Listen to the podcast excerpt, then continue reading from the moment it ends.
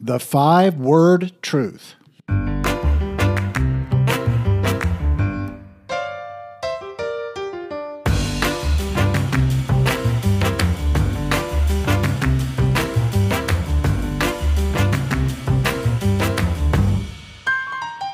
All right, ladies and gentlemen, good to have you on board. This is the Voice of One, otherwise known as VOO, episode 39 for Friday, November 20, year of our Lord 2020, otherwise known as Re Election Day plus 17.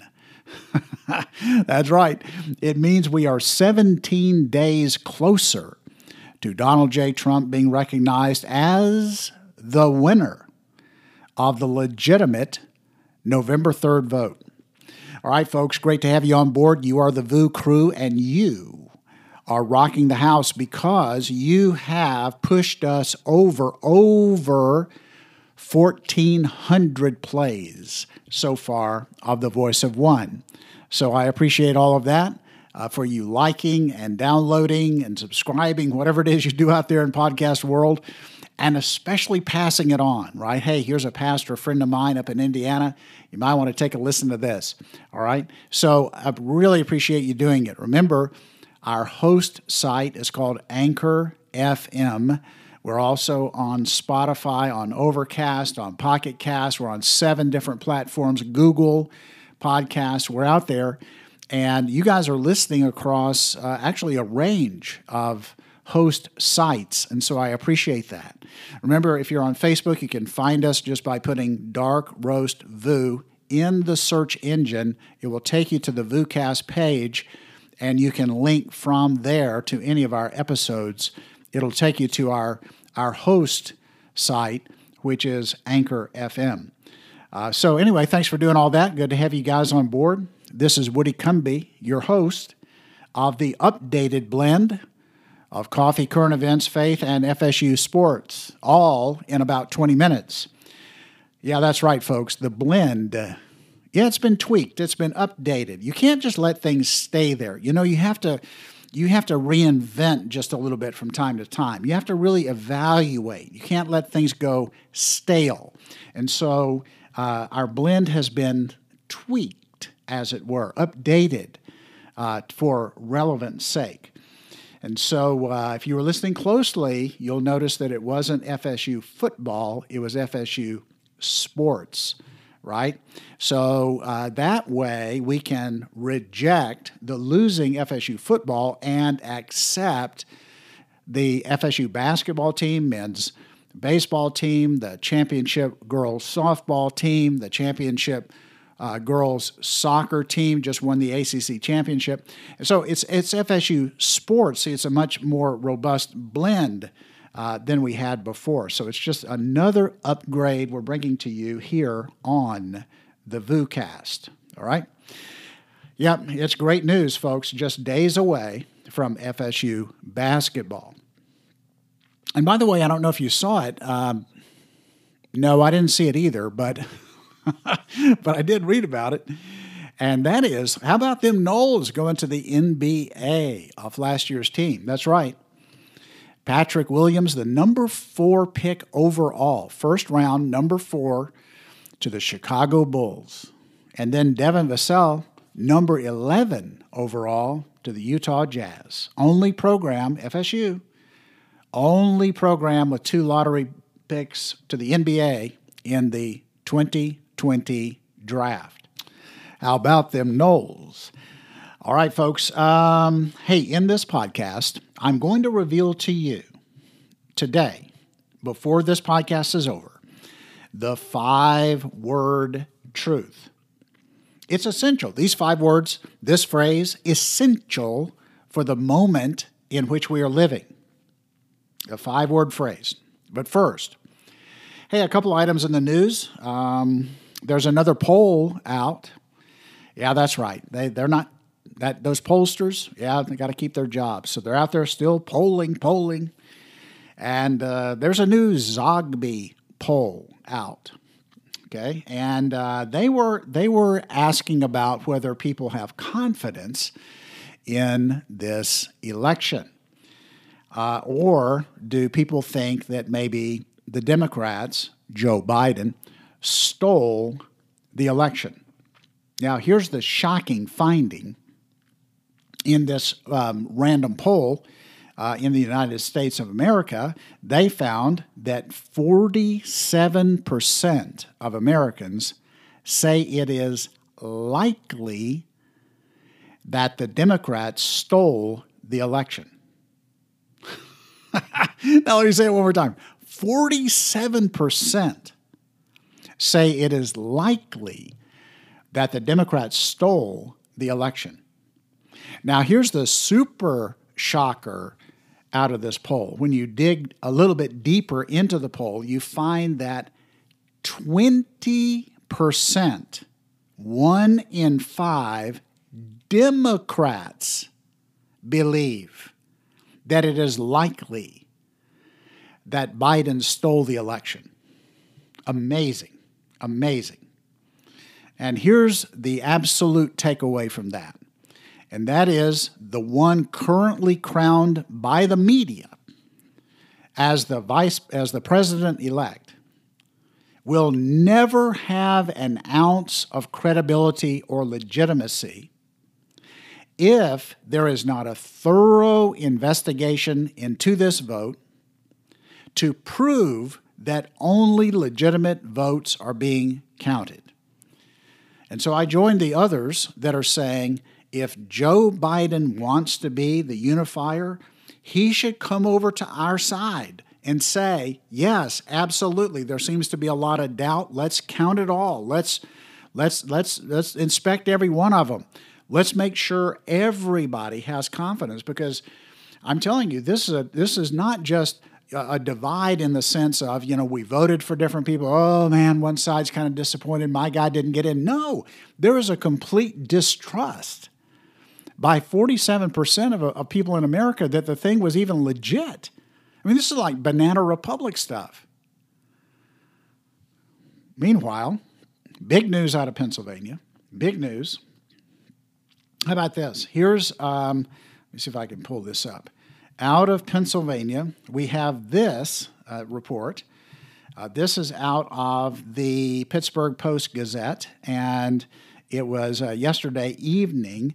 And here's the headline Divided Pennsylvania House gives approval for audit of 2020 election.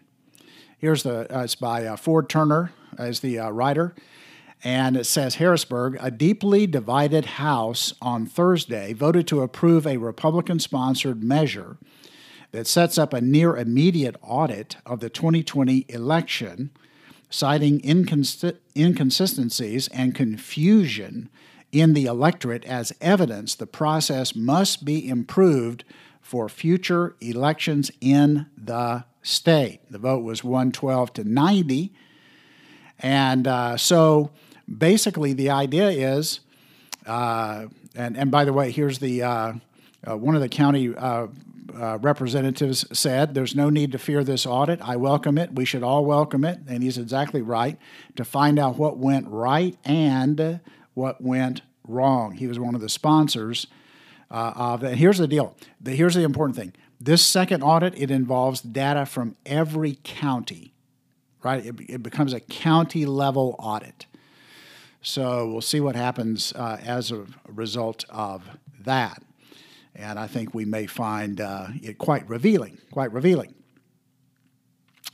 And that brings me to the seven word quote of the day. No, no, no, no, not the five word truth. I'm talking about the seven word quote of the day. This one from Nelson Mandela.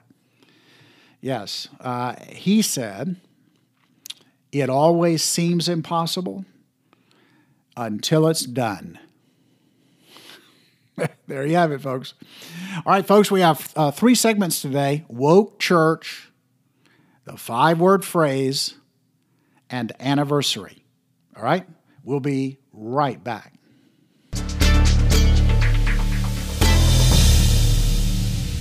All right, ladies and gentlemen, welcome back. Segment number one, which is woke church. Now, unfortunately, I think this is a subject we'll be coming back to. We've already covered it in an earlier episode. We'll be coming back to it, I'm afraid, from time to time because sadly, there are those items that come to the surface in the news that remind us that there are those among us who, who say that they are Christians, even pastors, who have gone woke. That is to say, they've adopted critical race theory or the Marxism of BLM, or they've even adopted a pro, watch this, a pro choice stand. And that's what we have here today. I bring you to a tweet by a person who calls himself the Reverend Raphael Warnock. Now, uh, interestingly, he is a candidate for the U.S. Senate in the state of Georgia. You might have heard that there's a runoff up there, two different runoff elections, and this guy is on the Democratic side of one of those elections. This is the guy that would go to the U.S. Senate, the Reverend Raphael Warnock. And here's what he tweeted out on the 18th of November at 5:30 p.m. and I quote, "I am a pro-choice pastor." say it again. I am a pro-choice pastor, he tweeted. And I believe that a hospital room is way too small for a woman, her doctor, and the United States government, end quote. Now, that's his way of being quippy with his viewpoint, but his viewpoint, unfortunately, is not only unbiblical, right, but it's tragic. It's tragic. Now, I'm not saying there's not a chance for this man to repent, but this this is uh, this is not just woke. This is headed toward the apostate church. Here's a man who stands in the pulpit, right, and says that he is for abortion. And I wonder if he agrees with uh, Governor Cuomo's uh, position and the New York legislators' position of abortion on demand, even up to the point of birth or even moments after birth. I wonder. I wonder. This is an oxymoron that's kind of like that group that call themselves the pro the pro-life evangelicals for Biden, which really should be called the pro life evangelicals for abortion. Now, that's how much sense it makes. Now, here's what the Bible has to say about abortion. Now, it has many things to say about abortion. Um, now, they didn't have abortion exactly the way that the word that word doesn't show up in the scripture, but see if see if this doesn't seem to apply. Psalm 106, verse 38 says, they shed innocent blood, the blood of their sons and daughters, whom they sacrificed to the idols of Canaan. And the land was desecrated by their blood. There's a desecration that is happening on U.S. soil, and it's called the abortion industry where multiplied thousands of unborn babies are being aborted every single day in America. And now there are not only Christians, but there are those that would call themselves, uh, and people who have been, in fact, uh, leaders at some a denominational level, a publication level, uh, a church level, that would, that would sign on to something like pro life evangelicals for Biden, or like this person who stands behind a pulpit, this Reverend Ralph Warnock, who now will adopt a pro death position and call themselves pastors or evangelicals. But that is just not the case. It's just not the case. Now, about a month ago, I said this from the pulpit of my church as part of a Sunday sermon. And uh, tragically, I think we're seeing it play out more and more every day. And I think we will see it play out more and more in the coming days. Here's what I said We are entering into a time of testing in the American church. We are headed toward a division that is much deeper than political, it is a spiritual divide, one from which we are not likely to return. A great divide is coming.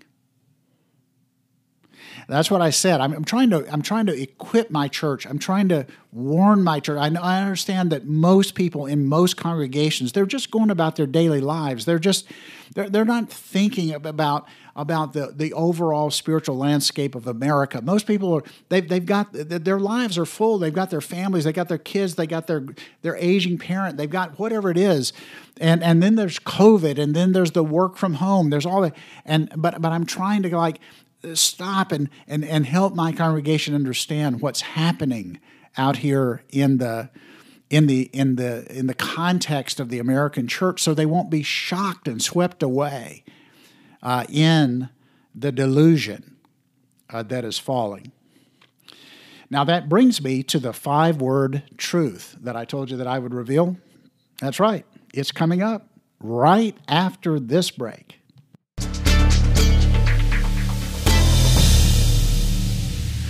All right, welcome back, everybody. Segment two and three together the five word truth and anniversary. Okay, I, I promised you the five word truth. You can call it a five word truth, a, a principle, an axiom, a phrase, five word phrase. All I know is this is absolutely essential for a moment like this. A moment like this. Now, make no mistake, it's not the most essential sentence or phrase. No, that's a that's a four-word phrase. Jesus Christ is Lord. Now that's the essential phrase. The essential truth. It's the four-word confession that will will save your soul. And I encourage you right now, in, in these days, that you that you be right with God right this moment, that you make the decision I, I need to get my house in order, my spiritual house in order, and make the confession Jesus Christ is Lord. But, but I believe this five word truth is essential for this moment. Now, before revealing these five words, a little background. I've noticed, and maybe you've noticed this too, that there are these people on Facebook other other places too. Maybe somebody in your workplace, um, some other group you're a part of, um, a family member. But I, have noticed, for example, on Facebook, there are these people that are friends of mine, and uh, they they will they will have a post, and you can tell they've spent a lot of time wordsmithing this post. They they've given a lot a lot of thought, and when you read it, you can tell what they're doing. They're trying to thread the needle. They, they, they've worked hard on this post, the wording of the post. They want to appear reasonable. They're going to be the reasonable one. They are they're, they're parsing their words just so. So that, so, so that their friends on the, on, on the left and their friends on the right. So that those who are for Trump and those who are for Biden, they'll all be able to read this post and say, oh, you know, yeah, good, good old her, good old him. He, you know, I can agree with that. That that's that's that's that's a pretty reasonable. That's a that's a pretty reasonable thing right there. He's saying, and they they they try they try to kind of be the neutral one. They're going to come out on the other side as the one who was reasonable, stayed above it all. Now, maybe you have some noble one like that in your friendship base on Twitter or in your family or wherever it happens to be. Now, I have, I have something to say to those folks, and uh, this is the five word phrase that I would commend to you as well. Are you ready? Here's the five word phrase, a five word truth, an axiom, a principle, a something to live by. Just an awareness, you might say, that you have to have in a moment like this. And here's the five words The devil owns the fence. There they are. Simple as that. Those five words. The devil owns the fence. There's no middle ground, folks. It's been true all the way back into the Old Testament. When the prophet of old said, Choose you this day whom you will serve. If it's God, serve him. If, it's Baal, serve him. But make the choice. The devil owns the fence. Revelation chapter 3, right? In verse 15, Jesus says, I wish you were cold or hot. But because you are lukewarm, neither hot nor cold, I will vomit you out of my mouth. Why is that? It's because the devil owns the fence. Look, this is not a time for fence riders. This is not a time for fence riders. It's time for every true believer to say, As for me and my house, we will serve the Lord. We will submit to the Bible and its, its truth, whether it's comfortable or uncomfortable, whether it meets with our social mores or not. We're going to submit to what God's word says. And for every God fearing patriot, it's time to say, I stand for liberty over the tyranny of Marxism, the death cult leftists, who will stop at nothing to steal, kill, and destroy everything from a free and fair election to your religious liberty. This is the great divide. General Flynn tweeted out just the other day this The question is not whether you support Trump or Joe Biden. The question is whether you support freedom or tyranny. Make your choice. Then pray and prepare. God bless America. Now, one final thing. 157 years ago, yesterday, November 19th, 1863, Abraham Lincoln delivered a three minute speech at the dedication of the Soldiers National Cemetery in Gettysburg, Pennsylvania. You know it as the Gettysburg Address. He said it would never be remembered. It's one of the most famous addresses in the history of the world. And I leave you now with that address as read by none other than, come on, country music fans, Johnny Cash. Fourscore and seven years ago, so began the message of a war weary President Abraham Lincoln. A message written on the back of an envelope on the train on the way to dedicate a battlefield where men from the North and South had died at Gettysburg, Pennsylvania. Fourscore and seven years ago, our forefathers brought forth on this continent a new nation, conceived in liberty and dedicated to the proposition that all men are created equal. Now we are engaged in a great civil war, testing whether that nation or any nation so conceived and so dedicated can long endure. We are met on a great battlefield of that war we have come to dedicate a portion of that field as a final resting place for those who here gave their lives that that nation might live. It is altogether fitting and proper that we should do this. But in a larger sense, we cannot dedicate, we cannot consecrate, we cannot hallow this ground. For the brave men living and dead who struggled here have consecrated it far above our poor power to add or detract.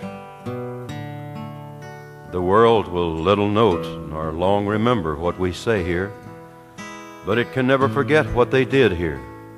It is for us, the living, rather to be dedicated here to the unfinished work which they who fought here have thus far so nobly advanced. It is rather for us to be here dedicated to the great task remaining before us, that from these honored dead we take increased devotion to that cause for which they gave the last full measure of devotion, that we here highly resolve that these dead shall not have died in vain, and that this nation under God shall have a new birth of freedom, and that government of the people, by the people, and for the people shall not perish from the earth.